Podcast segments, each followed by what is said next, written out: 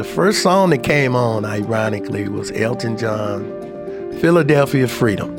and you know, and that just was so so much of a, a nerve shot to me. I'm on the way to death row, and Philadelphia Freedom was playing on the radio. This is For Life, the podcast from Sony Pictures Television and ABC. I'm your host, Isaac Wright Jr. In America, it is estimated that there are thousands of wrongful convictions each year.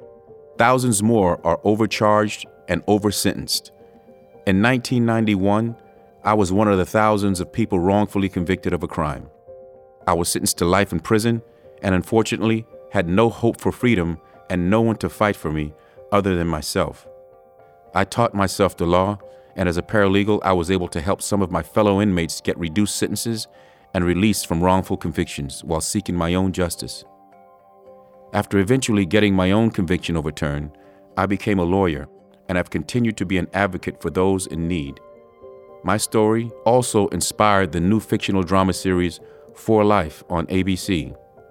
But there are so many others with stories like mine. In this six part series, we're hearing real life, first person accounts of other wrongfully convicted men and women who, against all odds, prevailed, were exonerated, and emerged from their unthinkable adversity with grace and purpose. These are stories of tenacity, faith, friendship, transformation, compassion, and family. Kwame Ajamu was 17 years old when he, his brother, and their friend were charged with robbing and killing a salesman outside a Cleveland convenience store in May 1975. All three young men were convicted of murder and sentenced to death. The sole evidence against Kwame, then known as Ronnie Bridgeman, and his co defendants was a fabricated eyewitness testimony of a 12 year old boy named Edward Vernon. Kwame's story is one of transformation.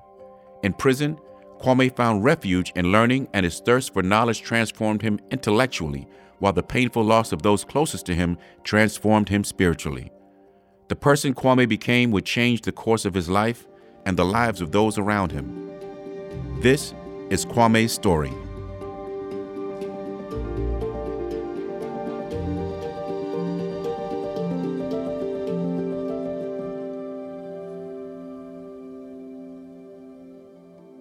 My name is Kwame Kamau Ajamu.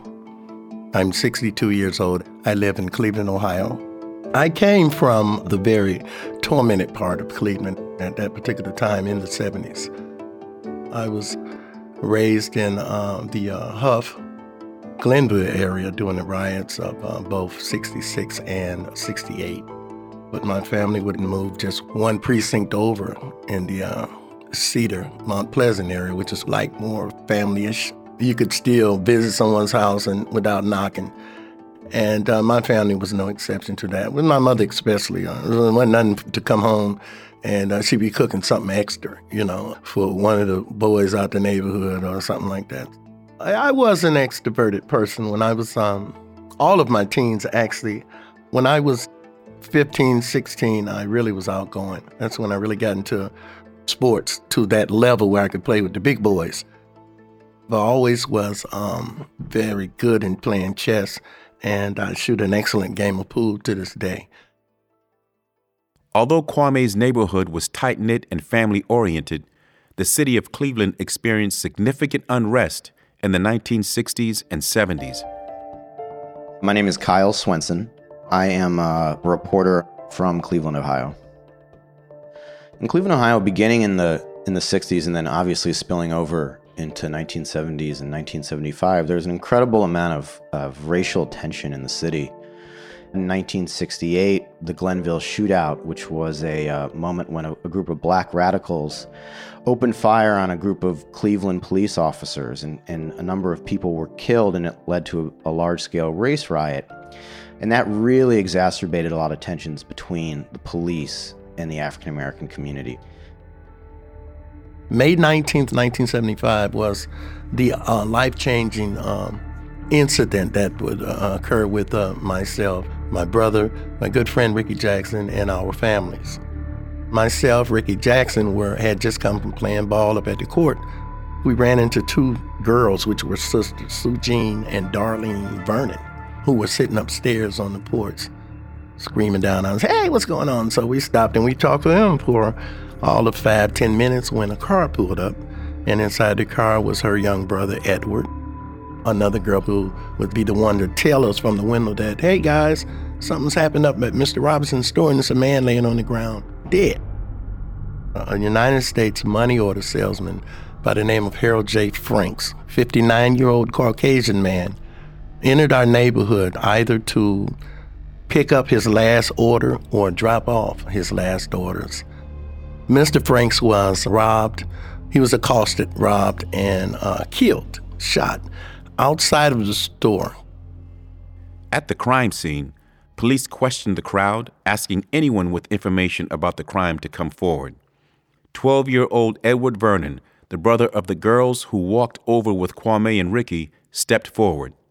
Edward Vernon, he had one of those peanut heads where everybody would, when they go by him, they'd either slap him on the back of it or give him a quick thump. You know, he was that kid.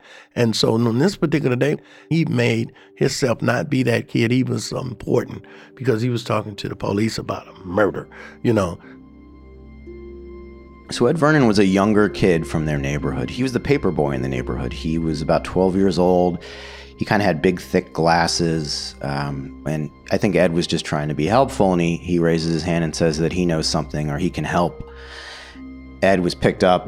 Officers wouldn't let Ed's mom come. They bring him down by himself. He's a 12 year old kid. They make him go through this lineup, and he knew he had kind of gotten in over his head. And so at this point, he decided he wasn't going to pick anybody and hope that that would be the end of it. So he's shown the lineup. He doesn't pick anybody out. And the detective started slamming the table, throwing things around, basically saying, you know, stop lying for those guys. And then they tell Ed that, you know, if he doesn't go along with this, they're going to arrest his parents for perjury, particularly his mother, who was sick with cancer at the time. So you have a scared little kid who's bawling, crying in a, in a police interrogation room, being screamed at by white detectives. And he capitulates. He says, okay. And they sit down right then and write out a statement from Ed, in implicating the three young men in this crime. He came out of that room and he signed papers and he wrote a whole script about what he saw, but he actually didn't. Edward Vernon said Kwame attacked the salesman with a pipe and threw acid on him, and that Ricky shot the man dead and fired the bullet that critically injured the store owner's wife. He also claimed to see Kwame and Ricky jump into a getaway car driven by Kwame's brother, Wiley. Six days later, based on Edward's account, all three men were arrested. The morning of May 25th, uh, 1975, it was, it was a cool, calm morning. And I lay there that morning, asleep, curled up in a ball like I normally do because I sleep in the fetal position but my feet was out from up under the cover and getting cold. And just when I realized my feet was getting cold, I opened my eyes to realize that there was a police officer pulling my feet and that there were at least 12 other police officers engaged with their shotguns, 38 caliber pistols pointed at little on me in the bed. I immediately sat up in the bed and I bolted past them to my mother's room simply because that was my mother, and I knew that if those cops were in my room, no telling what they were doing around the corner where my mother was at. Who was a hard patient? My mother's crying, telling them that uh, she don't know what's going on. You know, why are you guys in here? And so I intervened in the conversation. And so by me being 17, um, I was arrested and taken to a juvenile detention center. I wasn't charged with uh, murder and uh, robbery at that particular time. I was arrested only for obstructing police business. It took maybe 12 days before they came back and actually had uh, a charge and an indictment against me. When Kwame, Wiley, and Ricky were arrested, none of them had criminal records. All three were charged with murder, attempted murder, and robbery when I went into the courtroom procedures. Of course, I didn't know about the law. But I remember specifically going into the judge's chambers and the judge telling me that they wanted to offer me 10 flat And if you take the time, remember, if you take these 10 years, you get out when you're 27, you can go on with your life, you're strong, young buck. That's exactly what the hell he said to me. And I remember saying, why would I take 10 years when I didn't do nothing? You know, why would I do that? Kwame rejected the plea agreement he was offered and kept proclaiming his innocence. Despite the fact that he was still a juvenile, he faced the three felony charges as an adult at his jury trial. My very first day, I'll never forget it. I'm 17. I'm skinny. The the jumpsuit that they got on me was about two times my size. So, you know, the, the legs and the arms of it is folded up and almost tied. They got me in belly chains and shackles. So so so I look like something off of one of those slave ships where they show them going down the, the cotton fields. I'm going in here into this all white, seem like uh, country club. Everybody's sitting in there real stiff, real pompous, if you will. So I was just in trouble, and I knew it uh, from the very upshot of the word go. I sat there in that courtroom, and I seemed as if I was the smallest thing in the entire world. The benches and pews was full, and in the second row, I saw my older sister and my older brother. My mother was too sick with the heart uh, situation to come every day, so she didn't make the first day of the trial. I looked into my brother's eyes, and my brother, my oldest brother, quickly uh, looked away. He was just murdered inside. And um, about my sister, it, that was what was sad, because you know I looked in her, I looked in her eyes, and, and uh, I knew that I actually knew that I'd never see her again.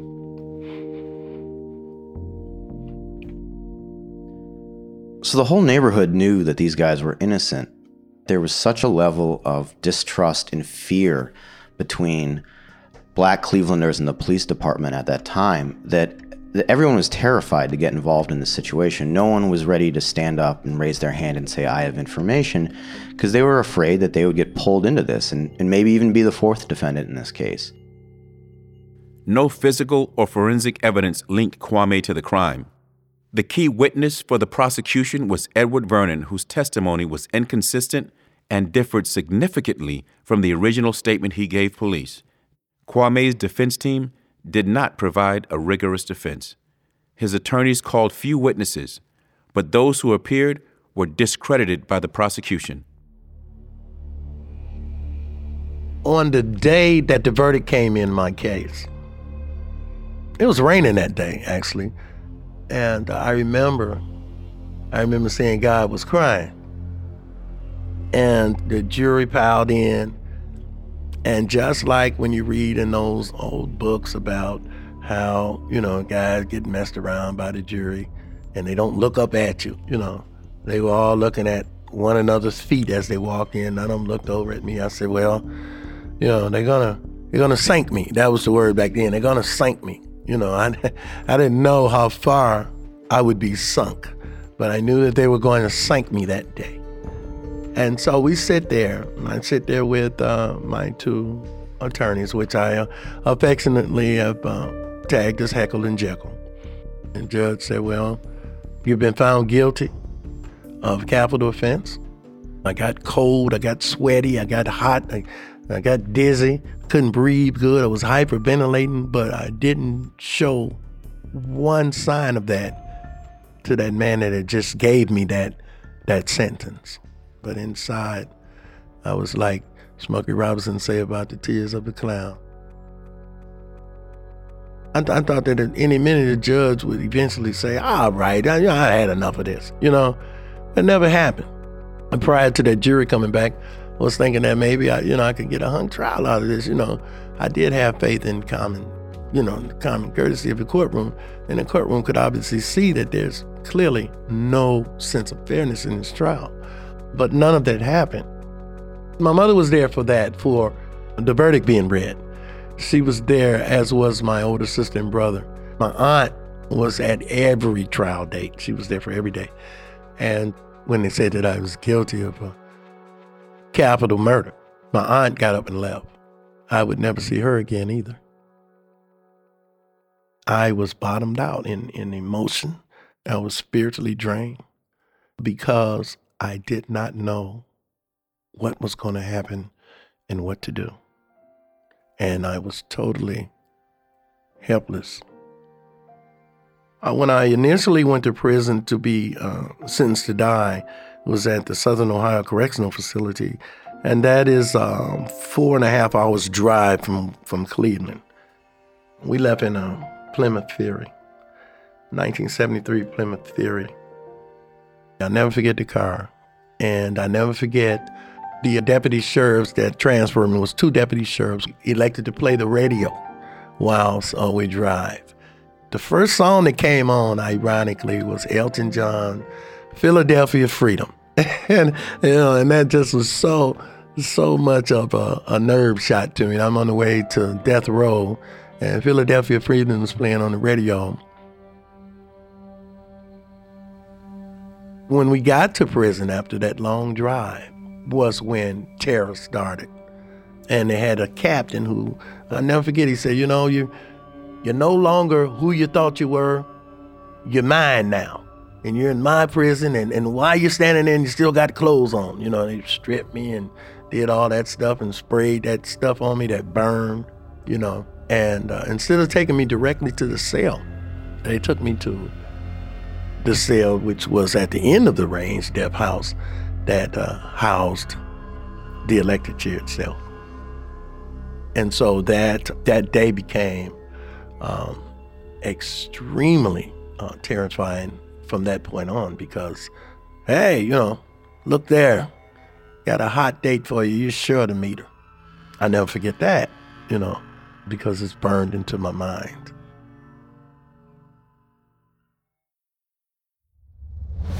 In prison, Kwame would be driven to transform himself to become the man who would eventually get his freedom back.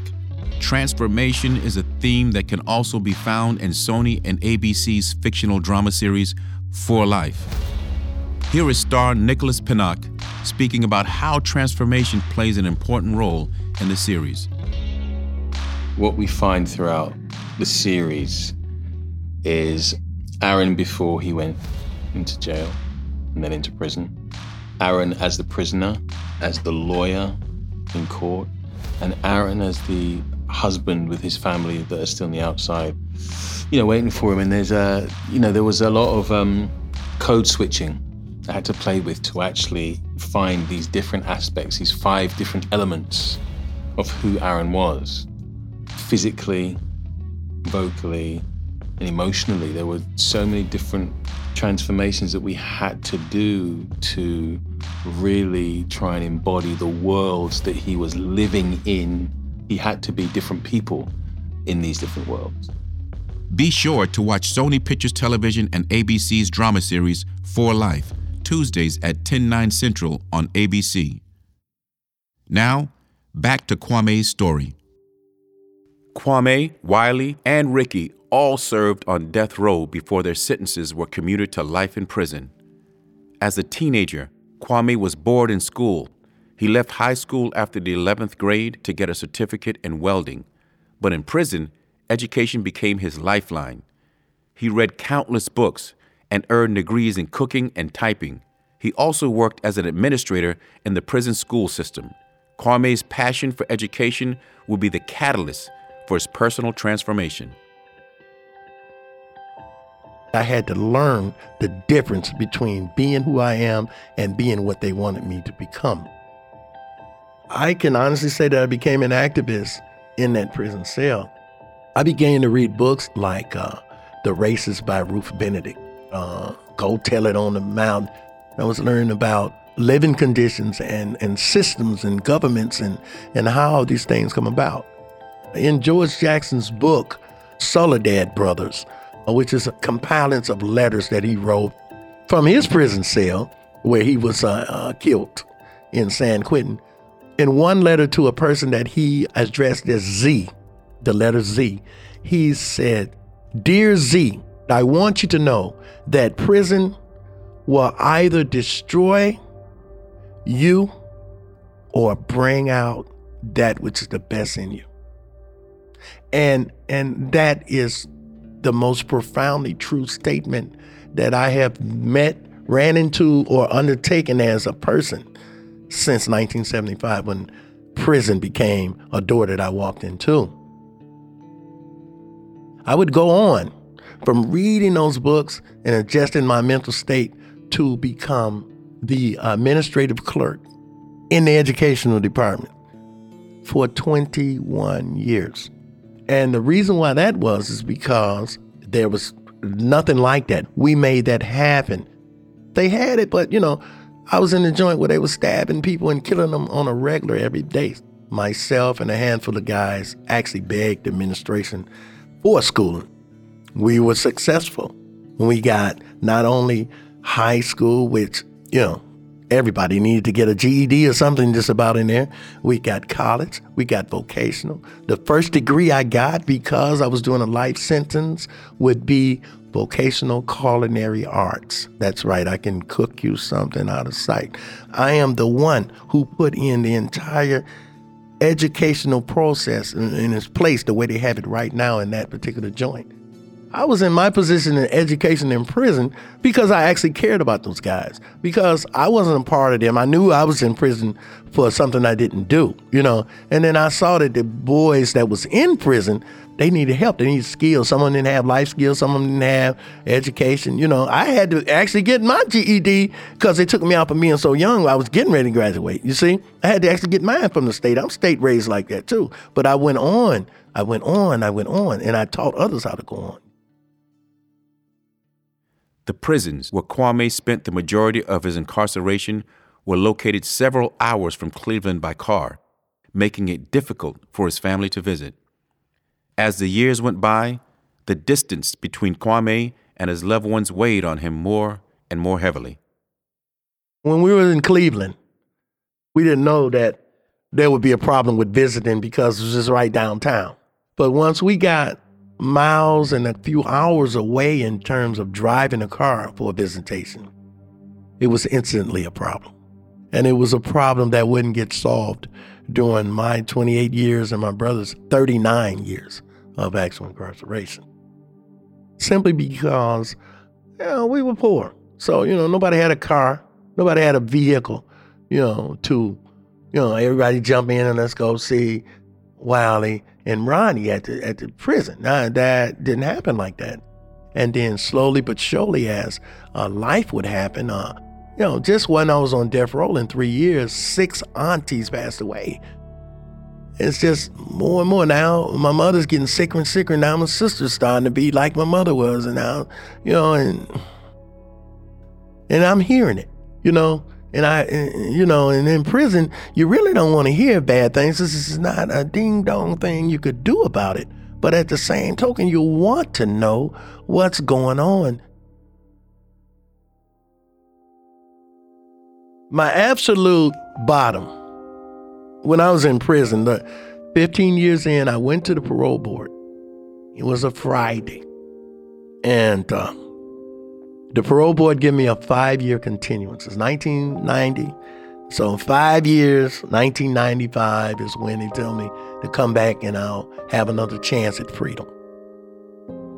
I come out of the parole board and I walk past one of those telephones that I, you can use. But I decide as I look at the phone that I wasn't going to call my mother that day because it was going into the weekend. I didn't have nothing but really bad news. I just let it fly until Monday. Monday never came for her because she passed away Friday evening. And so now everything that I had in this world had just left. So, in my way of thinking at that particular time, I said, you know what? I'm going to kill Ronnie Patrick Bridgeman today. And I became Kwame Kamau Ajamu based on my mother's passing and how I knew I had to go forward in this world. Kwame means born on Saturday. You see, my mother passed away on Friday. Kamau, which is his name in the middle, means silent warrior. And Ajamu means he fights for what he wants. 13 years after Ronnie Bridgeman's rebirth as Kwame Kamau Ajamu, he finally won back his freedom. He was walking back from his job as an education department clerk when a notice on the prison bulletin board caught his attention. The notice said that prisoners serving more than 10 years may be eligible to have their cases reviewed for a special parole hearing. Kwame filled out a form and mailed it to the parole board.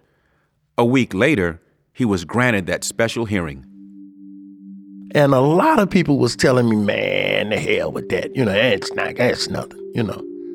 But sure as it rains, and sure as the sun shines, and sure as it snows, and the seasons that come, when I opened that paper, it said that I had was guaranteed a parole board hearing. Now I went to the parole authority that next month, and they gave me a parole based on outstanding programming. The first thing I thought about was my mother and how my mother died and this day had never came true in her life, you know. And then the next thought I had was my sister who had, had just passed away the year prior to that. That was my girl, you know. So so that's where I was at with with that, you know, thinking about my two favorite people in the whole wide world at that time. Neither one of them would be there. Yeah, it kind of does something to me now.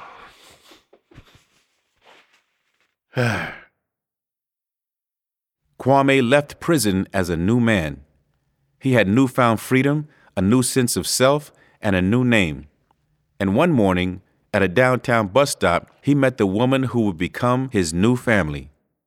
My name's LaShawn Ajamu, and I am originally from Canton, Ohio. I had just moved from Canton to Cleveland. It was a cold morning, and I was going to work. I missed the bus that I needed to be on, so I'm like looking around to see exactly where the bus was. And all of a sudden, it was like he just came out of nowhere. And he was like, what's your name? And I'm like, uh, I don't know. and I told him my name, and he was like, well, what bus are you trying to catch? And I was like, I'm trying to catch the number five. And he was like, well, you're on the wrong side of the street. Let me walk you across. He walked me across, and I guess just so happened he was getting on that bus as well. And we got on the bus and we just started talking. I mentioned jail, you know, and, uh, I told her that I just got out of prison.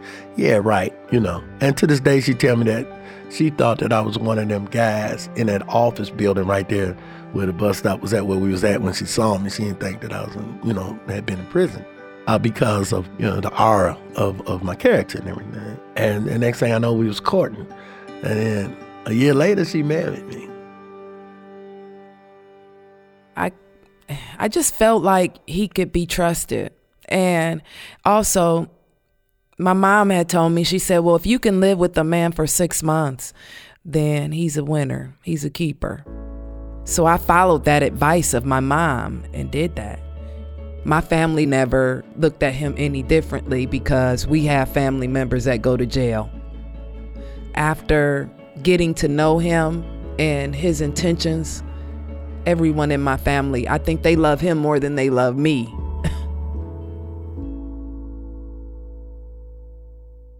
About a year and a half after Kwame's release from prison, he and LaShawn were married in a courthouse in downtown Cleveland. I just wanted to go and do it and get it done and over with. Not in a bad way, but I wanted to be his wife. And the judge asked Kwame, did he have anything to say? And at which he busted out and started crying. I still to this day don't know why he started crying. For me, marrying LaShawn, the woman that I love, was everything. It was like it was like going to the candy store when you're six years old and you just your eyes light up because there's so many goodies around. Your hands get to sweating because they don't know what to grab first. Oh man, your little heart beating fast because it's all for you. And I haven't I haven't regretted one minute of that time that I've been with that woman since that day. Yeah. Kwame was beginning to find happiness in his new life with LaShawn, but he was still not fully exonerated and was racked with guilt that Wiley and Ricky were still in prison. None of Kwame's efforts to release them were successful. Furthermore, he still struggled with the trauma of his own incarceration. I have episodes and I have moments that are that are very, very shaken to my very soul. I could be eating. I could I could be having fun, you know. And if I'm around my wife and family, then I'll excuse myself and go into the, the bathroom or whatever because it becomes embarrassing you know, to be sitting there and tears stream down your face. Well, what's wrong, Kwame? You know, nothing. You know, I have to say nothing. I uh, got something in my eye. You know, I have to, you know, and that becomes embarrassing. You know, and it's all the time. You see. I've learned to support his emotional state by just letting him express himself whenever he needs to. I've never tried to make him feel that he has to hide any of his feelings in front of me. I, I, I make him feel as safe as possible. I'm very pro- overprotective, as he says sometimes, of his well being. In 2011, Kwame was a married man with a steady job, and he was about to take on another role True to his name, Kwame would become a warrior who fights for what he wants. Kwame was paroled, but he still wasn't exonerated for the crimes that led to his wrongful incarceration. And his brother Wiley and friend Ricky were still in prison. Kwame was determined to clear his name and help the others. He approached a civil rights lawyer for advice who connected him with local journalist Kyle Swenson the idea being that press coverage would draw public attention to the case. Kyle Swenson is the hero in this story, actually. Kyle Swenson is the Clark Kent that went into his telephone booth and put on his glasses and brought this case to the forefront. When I wrote about this case, I wrote two stories. And then subsequently, I expanded those into a book, which was called Good Kids, Bad City in 2011. I was about 25 years old, so I was a fairly young reporter. I'd been working in journalism for a couple of years, but I was still pretty green. I hadn't really done any real substantive investigative reporting. Um, I think people who get into this work hope that that what we write and what we put out into the world will have some type of impact. So that was very much on my mind. I wanted to kind of swing for the fences he said he wanted wanted to meet at the Starbucks. So I hopped on the freeway and I, I get down there and I got these boxes of uh, transcripts and everything that that has ever gone back and forth between me and uh, my brother and my friend. He goes, Kwame? So I said, Kyle? and he goes, yeah. And I'm like, oh man, um, he looked it like he was maybe 17, 18, you know? And uh, this little scrawny kid typical to to today's type. You know, he didn't have no pen, no paper. He just had a little one of them little things that you're talking to in his hand, you know, and a cup of coffee. I think his idea of a newsman was kind of like a guy in a trench coat with a gravelly, smoke cured voice, like a Peter Jennings type. And he sees me, this 25 uh, year old kid, in you know ratty shoes and and uh, longish hair, and I think he was probably a little unimpressed. The first article was really a kind of tag team effort between Kwame and I. I wrote it, but the reporting process was really us kind of working together. He would come to me and remember a name from the neighborhood, and then I would go back and kind of begin to try to pull strings or, or hunt them down. And so it was really a collaborative effort. Like, I really did feel that we were in this together. We'd sit for hours just talking, not necessarily even about this case, just about his life and other things and you know his view on the world. And I really began to see this is a you know a real life that had been taken and, and really irreparably harmed by this situation. And I realized that there were two other guys who I, I didn't get to know because they were still in prison and I couldn't visit them. And so I really kind of hammered into me that this was this was serious business. This was real And uh, it really kind of drove me to work harder and dig deeper and kind of just keep kicking at it and keep working. I realized that literally these three men, very young men at the time, had been sent to death row, you know, to be executed on the basis of this one little boy's testimony. And when you read all that testimony, it was completely all over the place. Some of it was physically impossible. The story changed from time to time. It was just all over the place. The young journalist tried to interview Edward Vernon for his story, but the now middle aged man refused to talk. In June of 2011, Kyle Swenson's article, What the Boy Saw, was published in Cleveland Scene magazine. It highlighted Vernon's inconsistent testimony as well as the absence of any other evidence linking the three men to the crimes that put them in prison for decades. However, the article did not have the impact Kyle and Kwame hoped for. At least, not at first.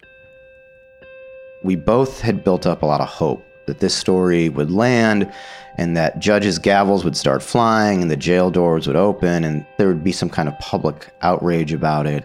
What we expected didn't happen. The, the, the people in the communities didn't react to it. Really kind of broke my heart because I knew how much Kwame was hoping that this was going to hope move the you know move the needle forward on this, and I I really felt like I had let him down. Kyle and Kwame's disappointment lingered for the next few years until early 2014 when Kyle received a call from an attorney at the Ohio Innocence Project. They knew of Kwame's case, but Kyle's article compelled them to pursue it. Within months, Edward Vernon had recanted the testimony that said Kwame, Wiley, and Ricky to prison. Edward revealed that he had not seen the men commit the crime. He had just repeated some gossip he heard on the way home from school. Kyle immediately called Kwame with the life changing news. He said, Man, Edward Vernon, and his voice cracked. His voice cracked like, you know, it was he was crying on the other end. He said he he recanted his story, man. Kwame, you know, he was like, "Oh, that's beautiful. That's beautiful." And then I'm just like, you know, super excited. I'm just yammering on and on about it, and and then I realize that no one's really on the other end of the phone after a minute, and I'm like, "Are you there? Hello?" And then LaShawn comes on the phone and and says he's so happy. You know, he can't, you know, can't speak. He's just so so happy. And for me, that was probably one of the most amazing moments in my life. It was definitely one of the great honors of my life to be able to be the messenger and be able to tell him that, that this was almost over. After Edward Vernon recanted, the Ohio Innocence Project filed petitions to grant Ricky Jackson and Wiley Bridgeman new trials. In November of 2014, both men were exonerated after 39 years in prison. Kwame was overjoyed. Kwame Ajamu's exoneration hearing followed the next month. The morning of my exoneration, which was December the 9th of 2014, man, it was exciting. The judge herself came down off the bench and gave me a hug and whispered into my ear that, you know, if you ever need anything, just, you know, come to my door. I haven't used it yet, but I'm, I'm gonna call her on that one of these days. one of these days, I'm gonna call her on that. I gave a thank you speech that was, um, I look back on it, was funny because uh, all I was talking about was I want to thank my wife for staying with me and being by my side, helping me climb these hills. You know, nobody was there for me but her. She knew that, you know, I was innocent. She had strength in me and faith in me. Yeah, that was, uh, it was a remarkable day for, for me. It really was. Two, three days later, knock came on the door. It was a little bald headed white man by the name of Abraham Bonowitz, an activist. He said, Kwame. And I'm just looking at him because I didn't know him, but he recognized me from the news. He got to telling me about death penalty abolition. And I joined up. I joined up first with OSSE, Ohioans to Stop Executions. And I was just a foot soldier, just a man in the rings. A week later came Witness to Innocence, which is the only organization of its kind on the planet I am now the chairman of this organization. The board, our membership completely consists of all death row exonerees, and we go all over the world fighting against capital punishment, mass incarceration, human trafficking. That's what I do on a daily basis. Decades of wrongful imprisonment transformed Kwame Ajamu from a carefree teenager into a man of wisdom, focus, and purpose. Kwame continues to work with Witness to Innocence in fighting the death penalty and educating the public about wrongful incarceration. He and LaShawn will celebrate their 16th wedding anniversary this August. I went to prison when I was 17. I came out when I was 45. I'm content with that because the only thing left for me is a wife and a happy life, you know? And so I want that more than I want anything, you know? And I got it and I'm good.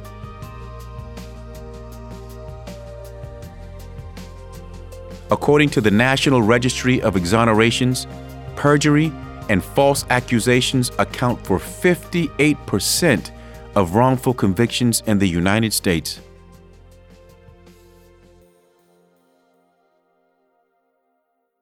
Next time on For Life the podcast, we hear how the compassion one man received from others and the compassion he found for himself saved him from the depths of despair. He wrote me a letter that he hadn't received any Christmas cards that year and he was giving up. He wrote to me and told me, I'm going to take my life.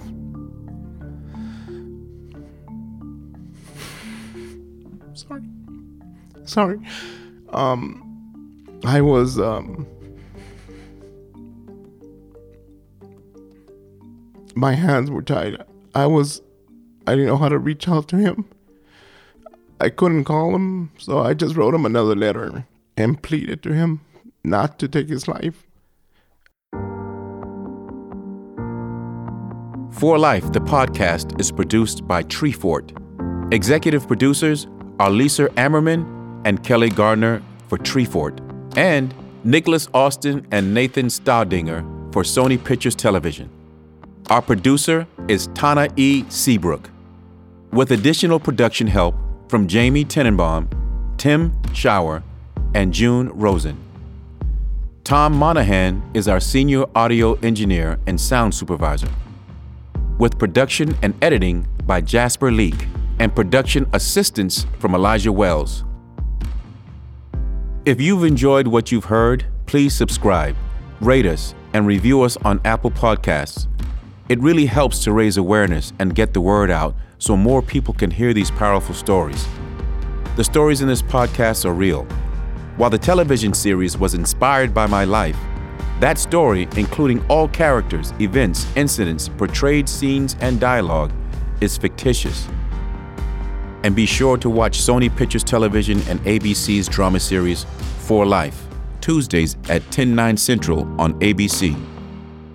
I'm Isaac Wright Jr.